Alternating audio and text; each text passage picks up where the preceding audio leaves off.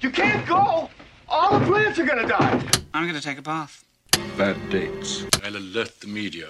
Boys, keep off the moors. It's evil! Don't touch it! The name's Pliskin. No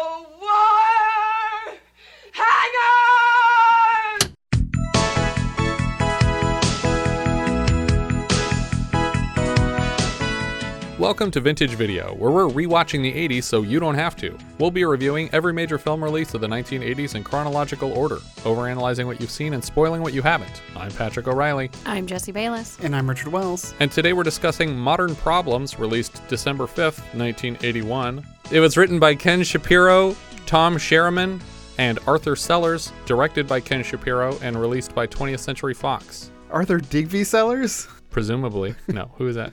He wrote, he wrote the bulk of the series Branded. Oh my gosh, bulk of the series. Heartbeeps producer Michael Shamberg and Caddyshack writer Doug Kenney had a deal with Ken Shapiro to produce a film. Despite Kenney's title suggestion, Teenage Communists from Outer Space, which I would much rather see, Shapiro had his heart set on a telekinesis comedy to parody the recent trend of films like Carrie and The Fury. Oh, I thought you were saying it was the same movie. I'm like, that title makes no sense. No, it doesn't. it's clear that Chevy Chase was good friends with Shapiro because otherwise I feel like there's no way he would agree to this script. Not that he's been super discriminating thus far in the 80s. Yeah.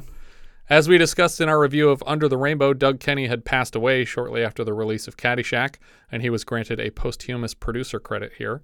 The film's production was actually delayed six months due to Under the Rainbow's production problems, pushing the film way over schedule. The film opened to dreadful reviews, but more than paid for itself, bringing in 25 million from an $8 million budget. This cut was edited down from a raunchier R-rated version due to studio pressure, but I can't imagine that would have saved it. So wait, did the R-rated version go theatrical? No. Okay. We open in the break room of an air traffic control tower. A man in the corner is watching a children's program on a television, which is actually a clip from director Ken Shapiro's previous film, The Groove Tube. Shapiro himself is voicing the character of Coco the Clown, addressing the children in the audience. A man named Pete is called back to work to aid in the landing of several incoming flights. It looks like the same set from last season's airplane, but an even bigger mess. A man spills coffee on his control board and uses the resulting sparks to light a cigarette. One of the men mentions that the pilot of an incoming flight on his docket is supposedly dead.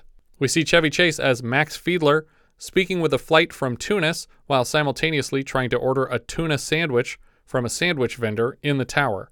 And for a second, he's confusing the pilot by mentioning the sandwich price, but he immediately diffuses the misunderstanding, and so there's no joke here. There's no joke anywhere. Right. Max stands up and he lets Pete take his chair before heading out. This film was actually made during the air traffic controller strike of the early 80s. So the tower was an actual tower. and Yeah, they probably just, used. LAX. Yeah. Reagan was like, shoot in here, guys. And also, can you help us land some planes? Because I just fired all the air traffic controllers. Did so? Did did we during that strike? Did planes just not go anywhere? They just fired everybody and brought in scabs. Oh, so okay, so we didn't interrupt service. It just They were just like, guess what? You're in a beginner's hands. yeah, I was now." gonna say it's just all inexperienced people. like I think I could do that. Most men think they can land a plane. I mean, so they all did apparently. I don't remember any uh, crashing into LAX at that time. I'm glad they didn't because my mom was on a bunch of those planes. In the parking lot of the airport, Max walks up to his car just before some kids would have scratched the length of it with a can opener. Like literally a can opener that they're Yeah. dragging along a whole line of cars. What I was hoping for would be like, because the kids are coming up at him and he scares them away. And then he notices they already got his car. Well, I was gonna say like, because his car is fine, but I was gonna hoping that as he pulled away, you would see that the other side is completely Oh, scratched okay. up. Or that the car just, the front half of it pulls away. Somehow they chopped it completely in half with a can opener. On the way home, he winds open the moonroof until the handle comes off in his hand. He slams on his brakes before rear ending a truckload of chickens, and since he can't close his roof, he's getting doused in a sudden rainstorm and chicken feathers. So I'm already confused because, What is this movie about? well, at first, like we're with him in the air traffic control center, and he just seems like he's lazy and lackadaisic about his job, Yeah. about being air traffic controller. He doesn't Really But he care. also isn't terrible at it. Like, we Yeah. didn't see him fuck up. And then you know these kids come and they try to key about to key his car, but he scares them off. So he's intimidating. It's like, Yeah. But now everything after this is that he's just a, a screw up Yeah. that that Well, okay, but yes, sort of. But after at this point I was like, okay, there's just things that are problematic happening around him. Modern problems. Mm-hmm. Okay, I'm getting it. At least I thought I was. Right. But after but after this point, like it's not The title stops making sense right here. Uh, yeah, I'm like, mm-hmm. okay, so so it's no longer about technology or issues that are are are are new to this generation or anything like that. That's not at all what the movie's about. Right. So here, what what made us think it was a modern problem is the moonroof is busted, and then he goes to take the tape out of his tape deck, and it's eating the mm. audio cassette, and then he's like fully spiderwebbed in magnetic tape. I, I honestly feel like the reason it's called modern problems is because they thought Chevy Chase was a Charlie Chaplin type, and that they were doing the the new version of that modern times movie, but with Chevy Chase, a different Yeah. ch-ch actor and uh and he's first of all he's not Charlie Chaplin, but also that movie was about technology and how people's lives were changing at the time, and this one isn't after this point. Yeah, as soon as he's out of this car, yeah, everything he does that's a problem is his own fault. right. Such as when he pulls up to his building, he parks alongside a tall garbage pile, and a pipe sticking out of it scratches the side of his car much worse than the kids at the airport parking lot would have done. I mean, he would have just had two scratches, but he probably could have fixed them with one uh, one payment. His phone is ringing as he enters the apartment, and he catches the tail end of a voicemail from his girlfriend Darcy, breaking up with him in the wake of a recent fight over his possessive habits. He plants bugs, he pays people to keep tabs on her wherever she goes. She took the cat and most of her things. Max notices she took her diaphragm but left the empty box. Do you guys recall the last time we saw Chevy Chase mention a diaphragm? Caddyshack? No, more recent than that. Over the rainbow? Under the rainbow. Under the rainbow. Somewhere around that rainbow. when, after uh, when Carrie Fisher leaves the train station, he's like, "You dropped your diaphragm." You drop your uh, diaphragm. The next message on the machine is Max calling to apologize for the same argument and inviting her to a fancy dinner at Dubrovnik's. Max keeps the appointment by himself, and Dubrovnik is sorry to see that Darcy couldn't make it. Oh, and I saved scraps for her cat. Cat couldn't make it either. the cat couldn't make it either. Now that's a good one. The cat couldn't. Max sits down, and a woman in the opposite booth is quickly making eyes at him and filleting an olive on a toothpick.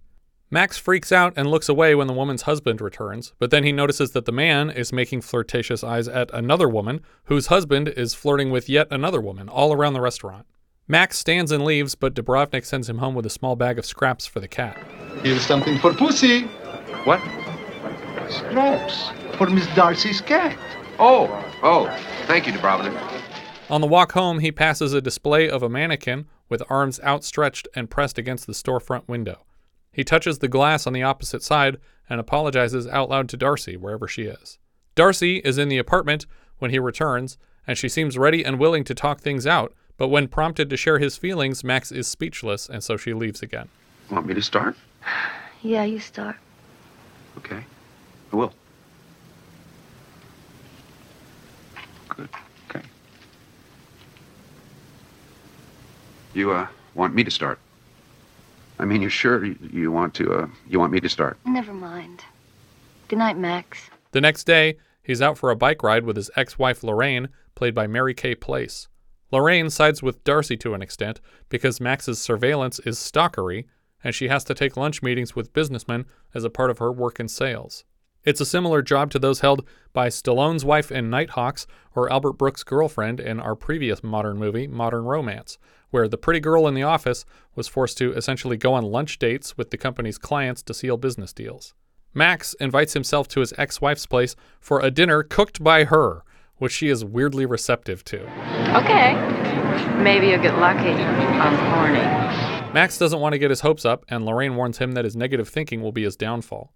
She notices a man in a wheelchair shadowboxing for exercise as his caregiver wheels him around the park, and Lorraine points him out as a positive role model. Turns out he's an old high school buddy of Max's, Brian Stills, played by Brian Doyle Murray. He introduces his caretaker, Dorita, from Port au Prince, and informs them that he was paralyzed in Nam, but then elaborates that he was actually sleeping with an agent of the Viet Cong who had ammo stored under her bed until he accidentally ignited it with a cigarette. God, talk about sex with fireworks. He invites them both to a party he's hosting tonight. He owns an up and coming publishing house, and one of his prized authors, Mark Winslow, is having a press party tonight. When they get to the party, it looks like one of the clubs from cruising, and Max is sure they're at the wrong place until Lorraine spots Brian upstairs. He must have just been watching the door the whole time. Yeah. On his way to the bathroom, Max finds his path blocked by dancing Leatherman, and he has to pretend to dance and wind his way around them. Upstairs together, Lorraine and Brian are hitting it off. Max is disheartened to see Darcy and her friend, Barry, a local theatrical producer, here together. They're here for Mark's party too. Max tells Lorraine and the author, Mark, about his encounter with Darcy, and he's off put by Mark's take on the situation. See, I would hope you'd come to the healthy conclusion she's a manipulating bitch. Max invites Lorraine to leave, but she wants to stay and chat with Brian some more, so Max leaves alone. On his way out, we get a bit of tell not show from Lorraine about Max's character. Poor guy. He's a prince who thinks he's a frog. We have not gotten that impression Yeah, at all. Why, Yeah. why does she say that? He seems like a creep who thinks he's not a creep. Well, Yeah. he's he's an insufferably insecure man child Yeah. who has such insane expectations of his partner that I'm like, of course she wants to leave you. Yeah. Why why should she stay? He's not an adorable prince. On his way home, Max is needlessly tailgating and honking at a truck overflowing with green foamy sludge. There's no car tailgating him this time, so the easy fix is just to slow down and avoid the spill. Yeah. But instead, he continues honking and catches wave after wave of slime across his windshield. Yeah, He gets the full Alex Mack. Yeah. Like GC 161 all over him. It continues to leak in through the still open moonroof. As he passes the truck later, which he could also have apparently done the whole time, we see that the truck is labeled nuclear waste along the side of the tanker. As he arrives home, he's glowing green, like that time Mr. Burns was confused for an alien. Max gets inside, lays down, and dreams about being an airplane himself and flying through the sky. He radios to the tower where Darcy and Barry are making out on a date instead of helping him land safely.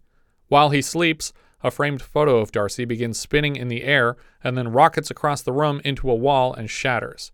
In overhead angles, we can see that the Chevy Chase shaped plane is affixed with lights along his back and one at the end of each arm. And Chevy was reportedly hospitalized by an accident shooting the sequence when the lights short circuited through his back and neck, causing him to pass out.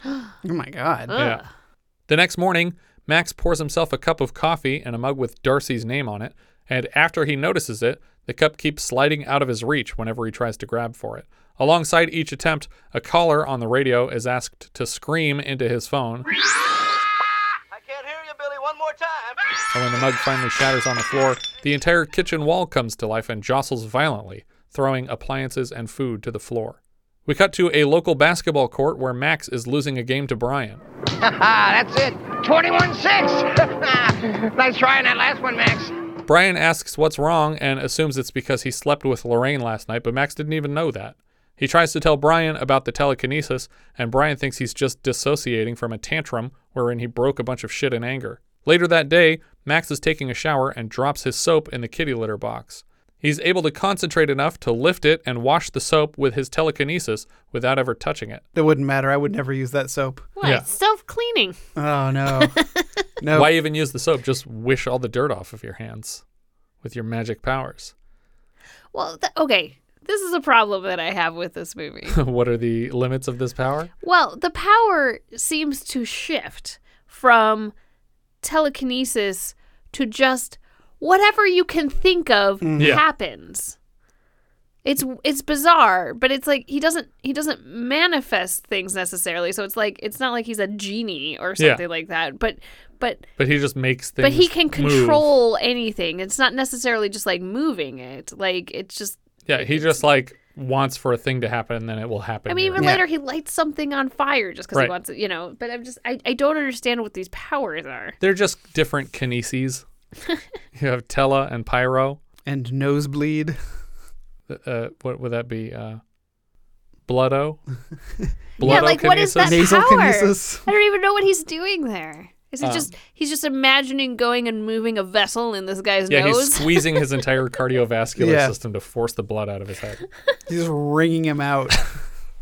We cut to a fancy restaurant where Max dines alone, manipulating the creamers around the table with his powers. By coincidence, I think, Barry and Darcy show up and take another table within eyeshot. Barry seems to suspect that this is no coincidence and he's still spying on Darcy, but offers to leave the place if this is awkward. He also assures Max that his intentions are pure and he's here just as a friend, a shoulder to cry on. Darcy leaves the table to use the restroom, and Barry checks out her ass as she walks away. As revenge, Max plans to use his powers for evil against Barry. First, he causes a small trickle of blood from the man's nose, which is also one of the first tricks we saw from Amy Irving in De Palma's The Fury.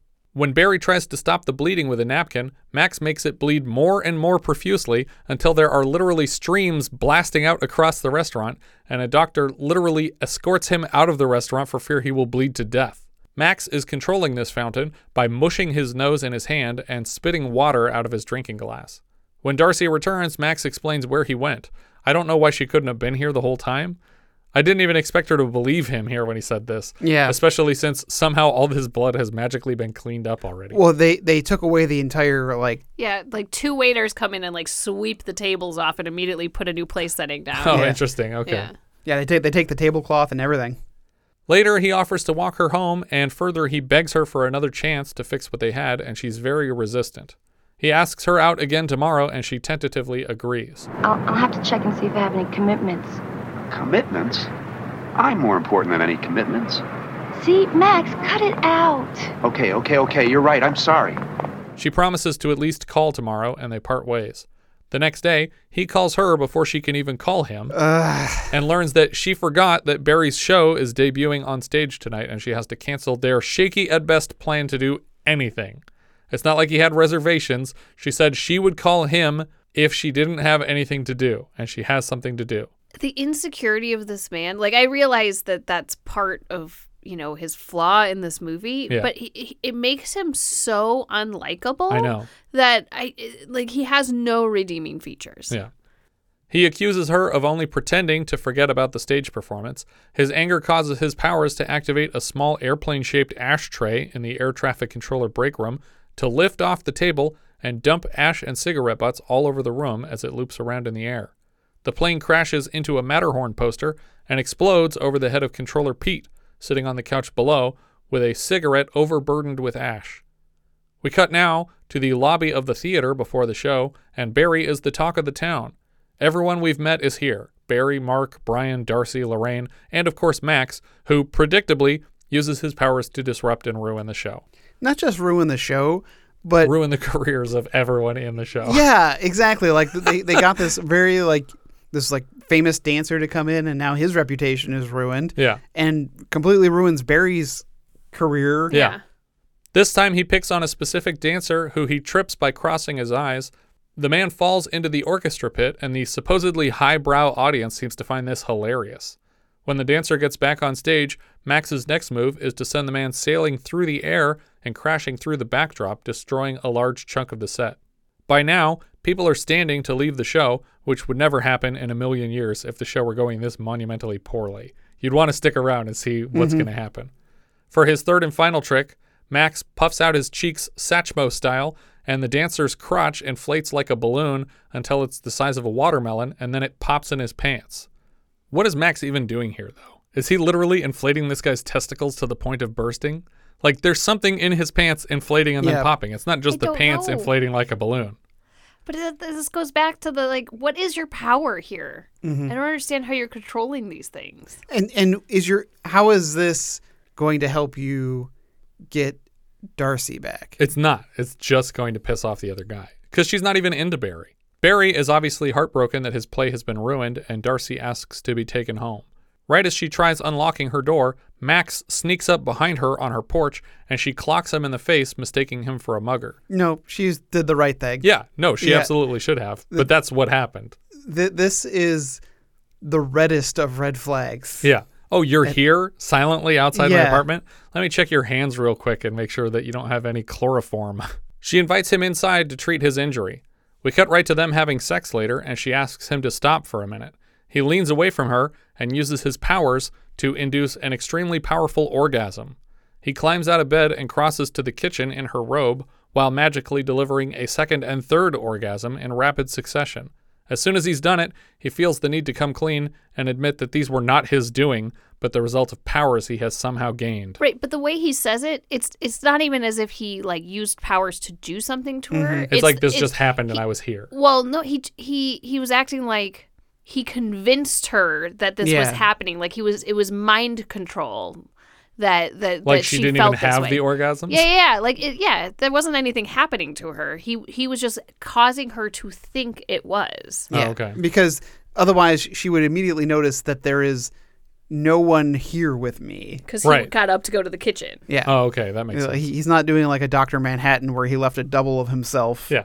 There's not just a dick wriggling around in the sheets. She doesn't understand how he could deny he's causing this, but he claims it was cheating. She's annoyed that he can't just exist in the moment, and we dissolve to the next day as they drive out to a beach house for a weekend retreat, again with all the characters we've met so far. So they're already back together. Yeah, After- the film is over, by the way. I should mention right now that this is a movie about a guy trying to get his girlfriend back, and he got her back. So this is an epilogue, this last scene. Everything that happened so far was the whole movie, and this is just a, a post credit scene before the credits. As they make their way down the road, Max asks Darcy if she believes in telekinesis, and she categorically denies its existence. When they reach the house, it's an exact duplicate of the Psycho house, which was actually constructed right up the road in Oxnard on the beach there. Lorraine comes out to greet them and lead them inside. It looks like they have a board laid over the steps like a ramp for Brian, but it's way too steep to Yeah, be there's- practical. I mean, there are like these like little stops. So in theory, like if he could, It would make a funny sound as he careened to his death, yes. I was thinking, Blood. I, I was just thinking like if he he'd have to get like somehow like a full rotation of that wheel and then just take be able to take a break. Lorraine and Darcy find Dorita in the kitchen and mistake her handling of chicken as dinner preparation. Turns out she's doing some kind of voodoo fortune telling ceremony. According to these chicken guards, there's going to be an awfully big ruckus here this weekend. Max seems super depressed, and I don't totally understand why he's even here. We already gave him his girlfriend back, which was his goal at the beginning of the film, so there's nothing left to do with this character. A Porsche pulls up out front, and author Mark Winslow is here. Mark is upset to find his regular room taken and kicks Max and Darcy down to Dorita's room so he can have the master bedroom. But isn't Dorita staying here this weekend? Yeah. She's downstairs right now. When they barge into her room, it's just covered in trash and tribal nonsense. It's just a jumble of random cultures, and nobody would be expected to stay in a room where they can't walk on the floor or sit in a chair. Where's the bed? Dorita says she'll just sleep on the couch downstairs, which I have to assume Max would prefer to this. Yeah. Dorita fishes a huge lizard out from under the bed and warns Max not to hurt a white mouse named Randy, who is actually another pet of hers. I would have assumed it was just food for this lizard, but no. Do lizards eat mice? Iguanas don't eat mice. Aren't iguanas just snakes that grew legs on accident? I the don't answer know. is no. That's not true. I, feel like they, are scavengers. They just eat like fruits or bugs or whatever they find. Yeah. I think they would eat a mouse if they if they could catch it. Maybe Randy's too quick for him. Google the diet of an iguana. Be on some kind of a list now. It's a big iguana though. It's not like one of those like it's a big iguana. Big iguana. Max wants to talk about his powers and uses them to open a stuck window. Could you give that a try? Oh my. Did you see that? I did that. yeah, sure. So this is one of those things that I hate in in movies where people have powers. Like when they're trying to convince somebody, I have Like, powers. I could literally pick up anything in this room and make it float, but instead Yeah. I'm going to open a window. Yeah. And then when I say that I did it and you don't believe me, I, I will don't just offer, do it again. Yeah, I will offer no further evidence. Yeah, it, it's clear he doesn't want her to believe him. They're um uh they're herbivores. Hmm. They will occasionally eat animal materials such as insects, other lizards, or small animals, Interesting. Birds, and eggs. Outside, Mark is walking around on the beach with a tape recorder and just reciting a list of things he likes, including the book Roots, which he pronounces ruts, Roots. The book, not that television horse shit. and ends the list with women on beaches. Right on cue, Darcy walks by and he strikes up a conversation with her. He uses the same line on her against him that he used on him against her. I would seriously hope you'd come to the healthy conclusion that he's a manipulating bastard. Max watches them talk from the house and again assumes someone is stealing her away because he still can't trust her. In the kitchen, Dorita tells Darcy Max has a green aura with yellow spots and she should keep an eye on him. We cut back to Dorita's room, where Max is suddenly made up to look like a corpse. All manner of objects float in the air around him, including a Frankenberry doll, a cymbal monkey, a water drinking bird, a xenomorph, and Randy the mouse dangling by his tail. When Darcy knocks at the door, he drops everything to the floor. She tells Max about his aura and the yellow spots, and he checks a mirror to verify. His face is glowing green with yellow blobs floating in laps around his head, but Darcy can't see it. Holy shit, it's true. Max, please, what is the matter with you lately? I was kidding. Max says he can't go to dinner like this, but she begs him to come down. She leaves to help Dorita set the table, but Mark calls her into his room for another chat. He pulls a Harvey Weinstein on her by standing there in a towel and then dropping it for what IMDb trivia calls Dabney Coleman's only nude scene. And can I just say, You have an absolutely breathtaking hiney. I mean, that thing is good. I want to be friends with it. Darcy is not impressed and leaves him standing there. We cut to dinner where Max is seated, half conscious, basted in sweat at the head of the table. Mark pokes fun at Max and reveals that he knows the secret.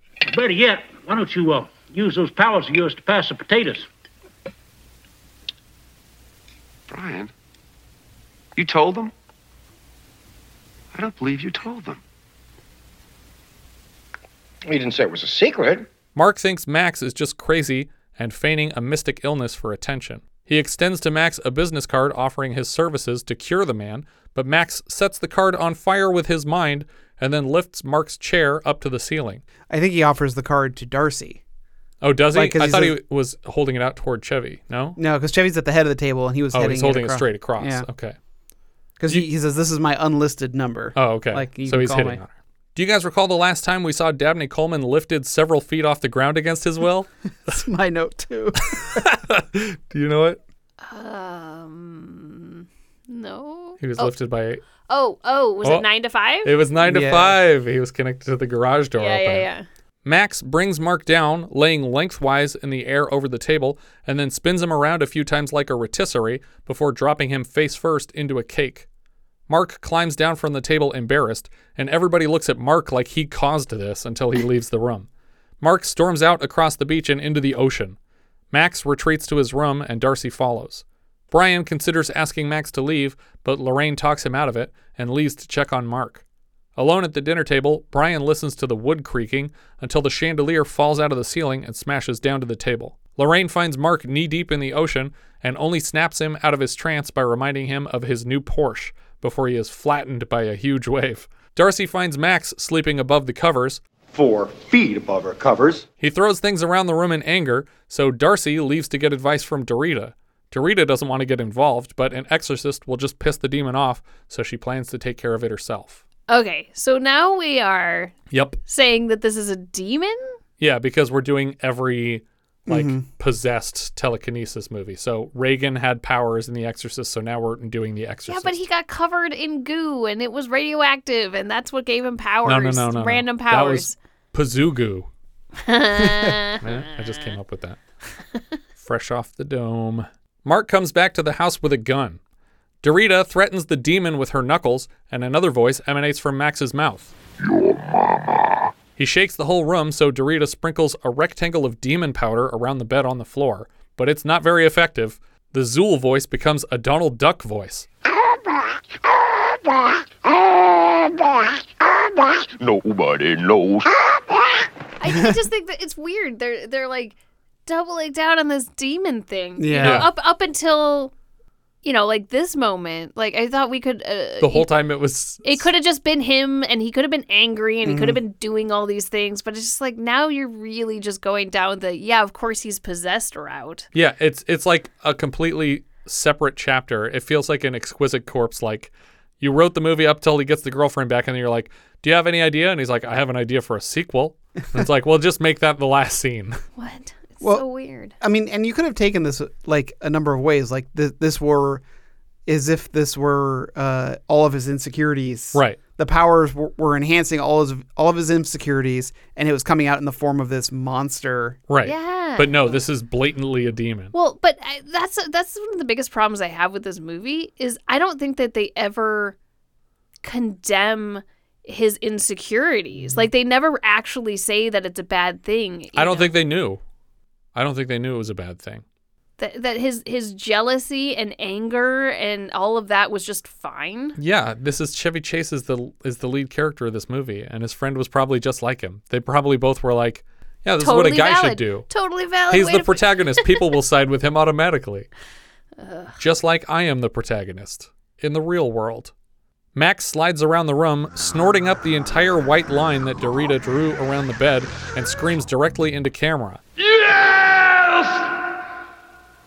I like it.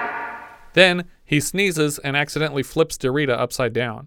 Mark kicks in the door to the room and shoots at Max, but the bullet stops in midair, a foot in front of his face, and then falls harmlessly to the bed. Actually really love this effect. Mm. The bullet smoking and hovering in midair and then falling to his lap. It's pretty great.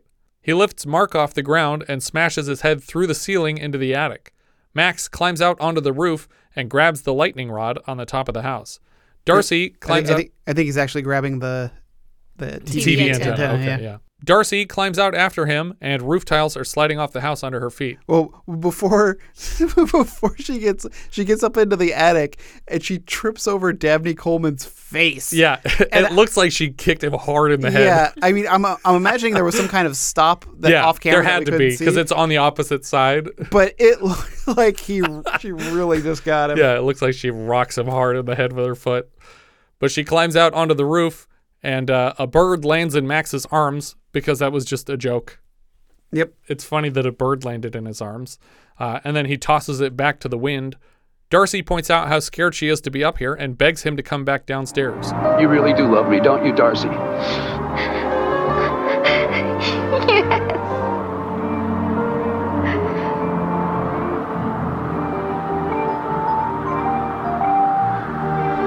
I love you too. Lightning strikes the antenna, and somehow the camera angle from upstairs is broadcast to the TV in the kitchen where Dorita is packing to leave. The same green glow arcs out of the television and knocks Dorita back in her chair, presumably transferring the powers to her. The storm clears, and Max and Darcy notice that Randy followed them onto the roof. Randy is suddenly lifted into a pipe chimney from a potbelly stove in the kitchen, and the kitchen is now seen cleaning itself with Dorita's powers. Okay. Oh, sorry. Proceed because I have a big problem with Oh, the yeah, next we're moment. almost done here. Okay. Max and Darcy cuddle and watch the sunrise from the roof, and we get a sort of highlight reel of character moments for their credits to appear again on screen. So in this moment that that happened, she's like, "Oh, did you do that?" Like, like I thought your powers were gone. The way Mhm. she says it, and he's like, "No, it wasn't. It wasn't me. Honest." But at no point did he tell her or show her that he no longer has these this Right. possession or this dem, you know demonic power or whatever nuclear. So why did she even know to ask? Why, would she question? Why would what she question lifted it? the mouse? And then why would she believe him that he didn't do it when a mouse just floated through the air? Right. Yeah. And And suddenly she starts having an orgasm. I don't understand. like Dorita's doing that. I'm so confused. Like it's it's very. Like, I just very think it's hot when you lose your powers. I don't know why she wants to be with him. He's so awful. Because And why that's would- what it said on the script. Yeah, and then why would Dorita with powers continue to do her clean her house? She could do anything. Yeah. And she's just gonna clean this dude's house while sitting down. That's that's ecstasy for her. It's just cleaning someone else's house. Such a weird movie. yeah. Yeah, I think um I'm starting to realize that I don't like many Chevy Chase movies. like it's like where he's the lead. Like like There's Fletch- just Vacation and Fletch. That's it. Yeah, and then and everything else that he's in that I like is an ensemble or a buddy film like Spies Like Us or Three Amigos. Yeah. Uh. Caddyshack. Three Amigos is. I left that one out. Yeah, Caddyshack is like another. It's like it's like a big cast that he's a part of. Yeah. Um, and I I still feel like Fletch was the role he was born to play. Yes, I agree. Um, I, I mean, Clark Griswold is pretty perfectly suited to him. Yeah. But Uh, Fletch is my favorite of his Yeah. works. Yeah. But all of these Chevy Chase movies that we've watched so far, I've not enjoyed. No, they've been pretty rough. Yeah. But what was the point of making giving him such a high profile type job like an air traffic controller? like especially when it, it plays no part in the story. Yeah. I mean, he had to have a job. Yeah, but that that to me is like the whole concept of that is that it's an extremely high stress job. Then that would think I would that would play into his character. But he's never stressed. exactly that his, his issues aren't from having a very high stress job. But It's- he does have control issues. then that needs to come out more in the in the control room.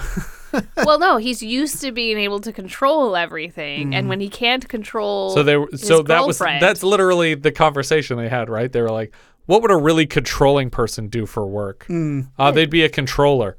Is that a job? Well, yeah, I if mean, you handle money at a co- corporation. No, no, Yeah, that's, no, a, that's a comptroller. comptroller. I thought that was someone who trolls comps. what does that mean?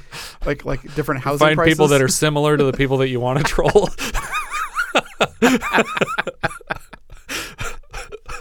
I trolled several comps in your neighborhood.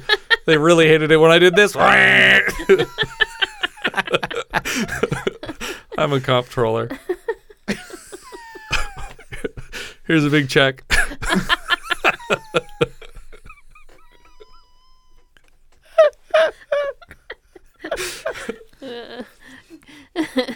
Anyway, that was uh modern problems for some reason. This is called modern problems. Yeah. Call it anything. I mean, like I guess uh, uh, S- Super Fuzz was taken. Yeah. What was that That's teenage? What was that definitely the only teenage other girl choice. title that you had earlier? The teen what? the teenage girl. Teenage Communists. Teenage communists from space? Yeah, Yeah. that's it. They Sure, should've just call called it that. I Yeah. mean, well, even Why would you insult Doug Kenney by changing the title from that? It makes as much sense as the title they went with. wa- was Zapped before or after this? Zapped is after. Yeah. It's 82. Yeah, this is a weird one. it's a thumbs down. Yeah. Um, I mean, there's there's one interesting shot for me, which was the bullet stop. I thought Mm. looked pretty cool. Nothing else is I feel nothing like else is worth watching this. I feel like the snapshot of him like covered in white powder and laughing with like Yeah. maniacal hair is memorable. Yeah, and I've definitely seen that GIF circulated, Yeah, but uh, you know, like it's it's not super relevant to the movie. except for that that's like a reenactment of how they wrote it, probably. yeah. I, I think a, a a comparable movie with Chevy Chase where he's got powers is The Invisible Man, and I, which is also notoriously terrible. yeah, but I think it's much more watchable and Yeah, that's because it's John Carpenter behind the camera. yeah, exactly, and it's got a much more interesting supporting cast. Yeah. and also Chevy Chase isn't in it. Yeah. because it's all visual effects as if he was in it. Yeah. Kind of like Oh Heavenly Dog. Yeah. it's just his voice. Yeah, this was this was pretty rough. Um, what are we thinking letterboxed? Oof. W- were we all down on this one? Yeah, thumbs down for me. You down with modern problems? No, thumbs down. Um, I have it at 141. Okay. It's pretty rough. Uh, I have it below Pennies from Heaven, but above Dawn of the Mummy. All right. Richard? Uh, I have it at 131. Um, puts it below Super Fuzz. I rather watch Super Fuzz. Well, about yeah. a man with. I mean, they're very similar films. Um, but it puts it above the Boogens. All right. I have it at 168. That's just under Saturday the 14th and just above Smokey Bites the Dust. The writer director here was Ken Shapiro. As I said, he previously directed sketch comedy film The Groove Tube, also starring Chevy Chase, and Shapiro himself as Coco the Clown. He basically retired from the entertainment industry after the failure of this film. Another writer here was Tom Sherohman. He played a waiter in the film. His only credits are a short film and two TV episodes between this and 1997's Mr. Magoo with Leslie Nielsen. so there's quite a gap there. Um, the other writer, Arthur Sellers, played mobile supervisor somewhere in the film. Uh, what does mobile supervisor mean? I don't know. Must be somebody in the tower, right? I'm, I'm also thinking that the Mr. Magoo script was probably written a long time ago. Oh, that's possible. Uh, Sellers previously wrote for The Richard Pryor Show and later a couple Max Headrooms and Earth 2, but nothing else I recognized. The music here came from Dominic Frontier, or Frontiere, who composed the theme to The Outer Limits and Rat Patrol. In the 70s, he scored Freebie and the Bean, Cleopatra Jones and the Casino of Gold, and The Gumball Rally. So far, we've heard his music in Defiance and The Stuntman. The cinematographer here was Edmond L. Koons, who previously lit Altman's Health. The editor was Michael Jablow. He later cut Throw Mama from the Train, The Naked Gun, Boomerang, Mom and Dad Saved the World, The Muppet Christmas Carol, My Boyfriend's Back, Muppet Treasure Island, Can't Hardly Wait, and 1994's Color of Night. Chevy Chase played Max Fielder. Uh, he got his start on Saturday Night Live, obviously. He left to pursue a film career and found early success in films like Foul Play and Caddyshack, and continued failure with titles like Oh Heavenly Dog, Seems Like Old Times, Under the Rainbow, and This. Then he takes a break until his best work is Clark Griswold in the Vacation films and Irwin Fletch in the Fletch films. He also shows up in Spies Like Us, Three Amigos, Funny Farm, shit sequels Fletch 2 and Caddyshack 2. He's Nick Calloway in John Carpenter's Memoirs of an Invisible Man. He's himself in Last Action Hero. One of his last great roles was as Dr. Farthing in Bob Saget's Dirty Work, starring Norm MacDonald. He also found success as Pierce Hawthorne, racist moist towelette tycoon on Community, but epic clashes with showrunner Dan Harmon forced his early departure from the series. Lately, he's had a string of roles as the best friend of a past their prime celebrity in films like The Last Movie with Burt Reynolds, The Last Laugh with Richard Dreyfuss, and the very excellent Mr. Dundee with Paul Hogan. And then after that, he did a lot of cameos. I think that's what he does mostly now. Patti D'Arbanville played Darcy. Before this, she was Sally in Big Wednesday and Shirley in Time After Time. We've seen her so far as Angie Barnes in our minisode review of Hogwild. Later, she's Sherry Nugel or N- Nugel in Real Genius and Shirley Trainer in Father's Day. So she played Sally, Shirley, Sherry, and Shirley. She was also Selena Davis in 27 episodes of Guiding Light, Rose Boscorelli in 16 episodes of Third Watch, and Ellie in 14 Rescue Me's. Dabney Coleman played Mark Winslow. We've seen him already in Nothing Personal, How to Beat the High Cost of Living, Melvin and Howard, the two Jane Fonda films, 9 to 5 and On Golden Pond. Later, he'll show up in Cloak and Dagger, Man with One Red Shoe, War Games, and Clifford. Mary Kay Place played Lorraine. Before this, she was Bernice Bennett in New York, New York, Loretta Haggers in 325 Mary Hartman, Mary Hartmans, and Teensa in More American Graffiti. We've seen her on the show in Private Benjamin, and later she appears in Explorers, Captain Ron, being John Malkovich. She was also the Surgeon General on The West Wing, Adaleen Grant on Big Love, and Maria Bamford's mom on Lady Dynamite, a Netflix series that I highly encourage people to check out. It's very funny. Nell Carter played Dorita. She's Nell Harper in 137 episodes of Give Me a Break. She also won a Tony in 1978 for Best Performance by a Featured Actress in Ain't Misbehavin'. Brian Doyle Murray played Brian Stills. He was Lou Loomis in Caddyshack with Chevy. He co stars with Chevy again as Frank Shirley, Clark Griswold's boss in Christmas Vacation. He's Noah Vanderhoff in Wayne's World, Buster in Groundhog Day, Earl Cross, Frank's father in the Scrooged flashback, and the voices of the Flying Dutchman on SpongeBob and Captain Knuckles on The Marvelous Misadventures of Flapjack. Yeah. And of course, he's Bill's brother. Mitch Kreindel played Barry. He was previously Dennis Watson in Being There, and so far on the show, he was also a guard in The Incredible Shrinking Woman. Sandy Helberg played Pete. That was the other controller with the glasses uh, that worked with Chevy Chase. He was a biker eulogist in Loose Shoes last season. He was Officer Clark in Hollywood Nights, a sound engineer in The Jazz Singer, and a disciple in History of the World Part 1. Later, he's Irwin in Up the Creek, Dr. Schlotkin in Spaceballs, and a director in Mortal Kombat. Completely coincidentally, his wife Harriet B. Helberg worked as a casting director on Loose Shoes, Hollywood Nights, The Jazz Singer, and Up the Creek. His son Simon is Howard Wolowitz, one of the leads of The Big Bang Theory.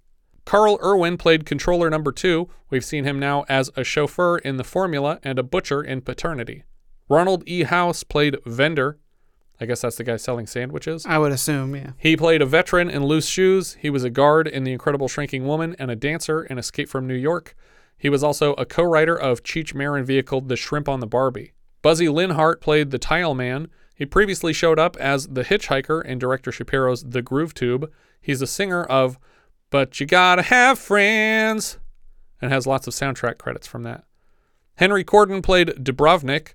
He appears in The Asphalt Jungle, Viva Zapata, Scaramouche, a couple Abbott and Costello films. He was the Sheik of Sinai in The Ten Commandments, but he's probably best known for his voice work, and more specifically as the longest running voice of Fred Flintstone, which he took over in 1965 and performed until 2005. That's the owner of the restaurant. Christine Nazareth played Redhead. She played Theater Girl in Groove Tube and a Xanadu dancer in last year's Xanadu. Luke Andreas played Tough Guy. We've seen him so far as Vito in Up the Academy, Carter in Going Ape, Loader in Bustin' Loose, and somewhere in Pennies from Heaven. I don't have a credit character name Yeah. for that. Uh, Vincenzo Gagliardi played Singer. He was the cook in MacGyver episode Trumbo's World. Hey. And Pat Proft played the maitre d' at the restaurant. He's a comedy writer with credits on the Star Wars Holiday Special, Police Squad, Police Academy, which he created, Bachelor Party, Real Genius, The Naked Gun, Hot Shots, Part Un and Do, High School High, Mr. Magoo, Wrongfully Accused, and Scary Movies 3, 4, and 5. Those are all the credits I have for Modern Problems.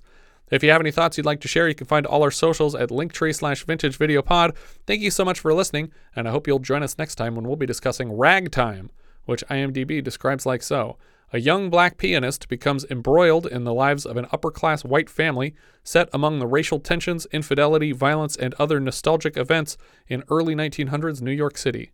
We leave you now with the trailer for Ragtime. What a time it was. It was a time when a nation lived out its wildest fantasies. When a sexual obsession triggered the murder of the century.